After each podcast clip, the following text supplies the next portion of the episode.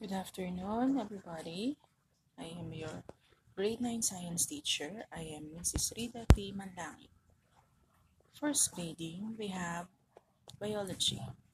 These are the learning competencies for grade 9 science. For week 1 to 2, we have explain how the respiratory and circulatory systems work together to transport nutrients, gases, and other molecules to and from the different parts of the body. For week 3, infer how one's lifestyle can affect the functioning of respiratory and circulatory systems. Week 4, describe the location of genes and chromosomes and explain the different patterns of non-Mendelian inheritance.